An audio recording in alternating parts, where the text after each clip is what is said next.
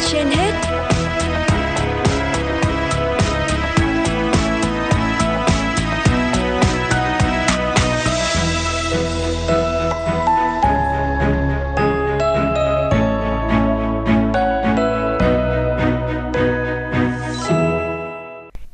Quang Minh và Phương Nga xin chào quý thính giả đang theo dõi chương trình Sức khỏe trên hết của Đài Phát thanh và Truyền hình Hà Nội. Quý thính giả thân mến, mời quý thính giả nghe câu chuyện về người phụ nữ giả làm y tá chăm mẹ đến cuối đời dù bị bỏ rơi từ nhỏ. Phyllis Whistle, 63 tuổi, thành phố Birmingham là trẻ mồ côi. Nhờ những nỗ lực của bản thân, cô đã trở thành một y tá giỏi của một bệnh viện lớn. Phyllis nói, trong đầu tôi luôn có ý nghĩ mẹ còn đâu đó ngoài kia và có thể có một cuộc sống không hề ổn. Không một người mẹ nào từ bỏ đứa con của mình trừ khi có nỗi đau riêng. Năm 1980, Phyllis quyết định gọi về trại trẻ mồ côi nơi cô được nuôi dưỡng 4 năm đầu đời và biết được rằng mẹ cô, một phụ nữ người Iceland tên Bridget, đang sống trong một cuộc sống đầy tủi nhục. Mẹ của Phyllis bị người anh ruột lạm dụng. Sau cú sốc, bà lang thang khắp nơi và bị nghiện rượu nặng bà có 5 người con khác nhau nhưng không biết cha của chúng là ai. Vì người mẹ không đủ khả năng chăm sóc, những đứa trẻ này đều ở trại trẻ mồ côi. Phyllis là một trong số đó. Bà Bridget đã đến thăm Phyllis vài lần tại trại trẻ mồ côi trước năm 1960 nhưng luôn trong tình trạng say xỉn.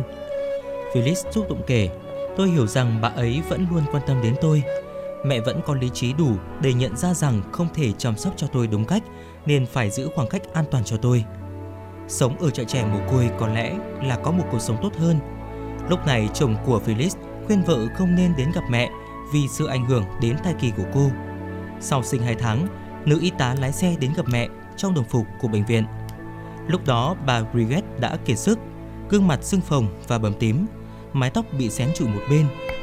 Nhiều cảm xúc hối thúc cô gái gọi mẹ, thế nhưng cô đã kìm lại và chỉ nói mình là một y tá được bệnh viện cử đến để điều trị miễn phí. Sau đó, Phyllis đã thêm tên của mẹ mình vào danh sách bệnh nhân yêu cầu chăm sóc tại nhà. Cô phải tự bỏ tiền lương của mình ra để mỗi ngày có vài tiếng đến chăm sóc mẹ, cũng như dành nhiều buổi tối trong tuần để ngủ với mẹ vì biết bà Bridget hay gặp ác mộng quá khứ. Khi sức khỏe của bà trở nên tồi tệ, Phyllis mới dám nói thân phận thật của mình. Thế nhưng mẹ của cô đã không còn đủ tỉnh táo để tiếp nhận thông tin này. Năm 1990, bà Bridget mất. Trong đám tang chỉ có cô con gái không được mẹ nhận ra trước lúc nhắm mắt. Nữ y tá bày tỏ, tôi đã không muốn nói ra sớm hơn vì sợ cả phần đời còn lại của bà ấy sẽ phải dè dứt và sợ hãi khi nhìn vào mắt tôi. Dù sao đi chăng nữa, tôi cũng cảm thấy mình may mắn khi được biết mẹ mình là ai, điều mà nhiều người không thể có được. Mới đây câu chuyện của Phyllis và mẹ đã được xuất bản thành sách và được nhiều độc giả ở Anh chấm điểm cao trên các trang đánh giá. Nữ y tá trở thành một hiện tượng không chỉ trong lĩnh vực viết lách mà còn được yêu mến vì tấm lòng hiếu thảo. Bên cạnh đó, nhiều người cũng dành sự thông cảm cho người mẹ không phải dễ dàng khi bỏ rơi con mình. Quý thính giả thân mến, 9 năm miệt mài chăm sóc người mẹ nghiện rượu đã bỏ rơi mình. Đó là điều có lẽ ít người trong chúng ta có thể làm được khi ở vào địa vị của cô gái.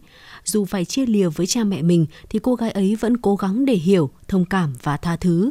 Phải chăng trong trái tim của cô ấy, tình yêu thương nhân ái đã chiến thắng mọi giận hờn oán trách. Mỗi người trong chúng ta chắc hẳn đã hơn một lần trách cứ cha mẹ, giận hờn và đôi khi làm cha mẹ buồn lòng. Hy vọng rằng qua câu chuyện vừa rồi, mỗi người sẽ biết trân trọng người mẹ kính yêu đã sinh thành, dạy dỗ và dành cho chúng ta yêu thương vô bờ bến.